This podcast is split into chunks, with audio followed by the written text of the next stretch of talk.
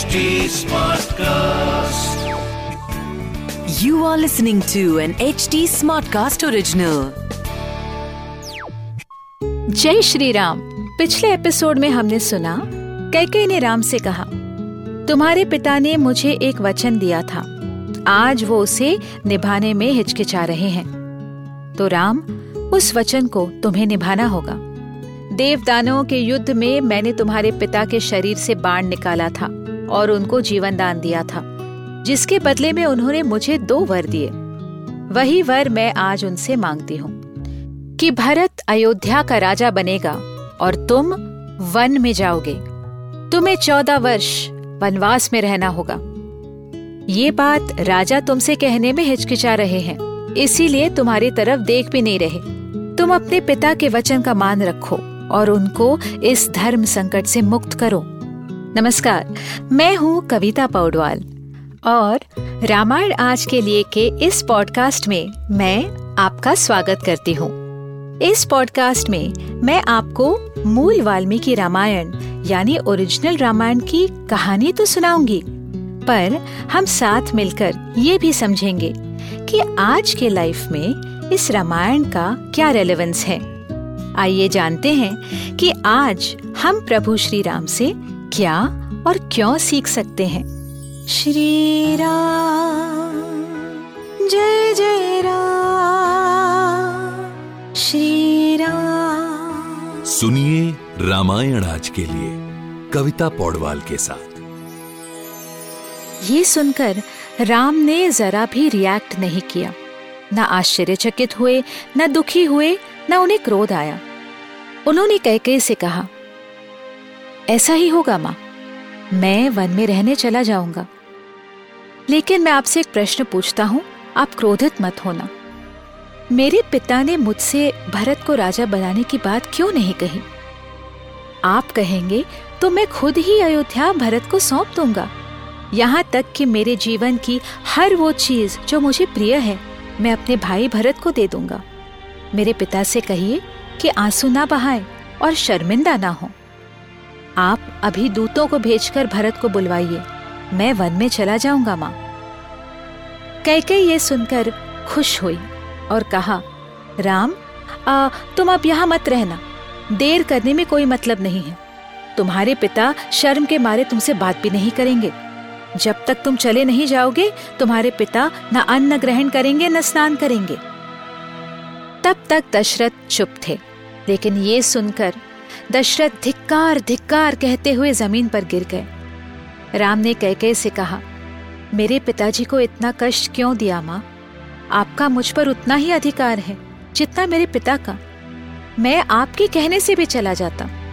मुझे राज्य का कोई मोह नहीं है। मैं ऋषियों की तरह जंगल में रह सकता हूँ। आप सिर्फ़ मुझे थोड़ा समय दीजिए। मैं अपनी माँ कौशल्या और पत्नी सीता से विदा लेना चाहता हूँ। ये कहकर राम ने पिता की प्रदक्षिणा लेकर वो वहाँ से निकल गए। बाहर सुमंत्र और लक्ष्मण ने सब सुन लिया और लक्ष्मण की आँखों में क्रोध से आँसू आ गए थे। अभिषेक के लिए लाए गए नदी के जल की एक प्रदक्षिणा राम ने की और वहाँ से चले आए। उन्होंने बाकी सामग्री की तरफ़ देखा भी नहीं। पता नहीं उनके मन में कितनी उथल पुथल हो रही होगी, लेकिन चेहरा उनका शांत था। वो रथ पर भी नहीं बैठे, पैदल ही अपनी माँ की महल की तरफ़ चले गए। अपने मन में उन्होंने उसी क्षण सब कुछ छोड़ दिया था, सब त्याग कर दिया था। राज्य की हर चीज़ से अपने आप को डिसोसिएट किया था। लेकिन देखने से किसी को पता भी नहीं चला।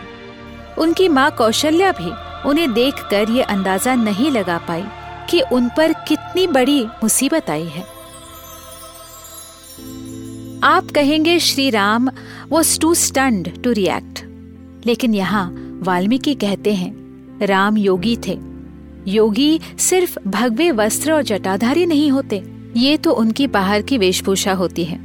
असली योगी वो है जो परिस्थिति का सामना करता है बिना किसी भाव के, न दुख न सुख, न क्रोध, न आक्रोश। तो योगी कौन होता है? योगी वो होता है जो रिएक्ट नहीं करता रिस्पॉन्ड करता है। इसका अर्थ है कि वह प्रति उत्तर नहीं देता, केवल उत्तर देता है, भावनाओं में नहीं बहता। वो करता है जो उसे करना चाहिए। इसे संस्कृत में स्थित प्रज्ञ कहते हैं। तो आगे क्या हुआ? अयोध्या वासियों ने क्या कहा? सीता ने क्या कहा, कौशल्या ने क्या कहा, ये जानने के लिए हमसे जुड़े रहिए रामायण आज के लिए के पॉडकास्ट में। जहाँ हम श्री वाल्मीकि रामायण जी के साथ सफ़र करते रहेंगे। इस पॉडकास्ट को लिखा नरेट और रिसर्च किया हुआ है मैंने, यानी कविता पौडवाल ने। इसका ट्रांसलेशन किया है श्रीमती प्रतिमा माणिक ने। प्रोड्यूस किया है दीप्ति आहूजा ने और एडिटिंग और म्यूज़िक दिया है सौरभ भोंजाल ने। फॉर अपडेट्स ऑन रामायण आज के लिए follow H T cast on Facebook Instagram Twitter YouTube and link अगर आप मुझसे कोई सवाल पूछना चाहते हो तो मेरे Instagram handle at Kavita dot Paudwal पर पूछिए। और रामायण आज के लिए की पूरी सीरीज़ सुनने के लिए log on to W W W dot H T smart cast dot com अगले एपिसोड में आपसे फिर मुलाकात होगी। तब तक के लिए Ram Ram.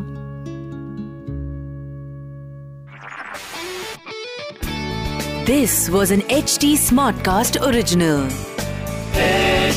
smart cast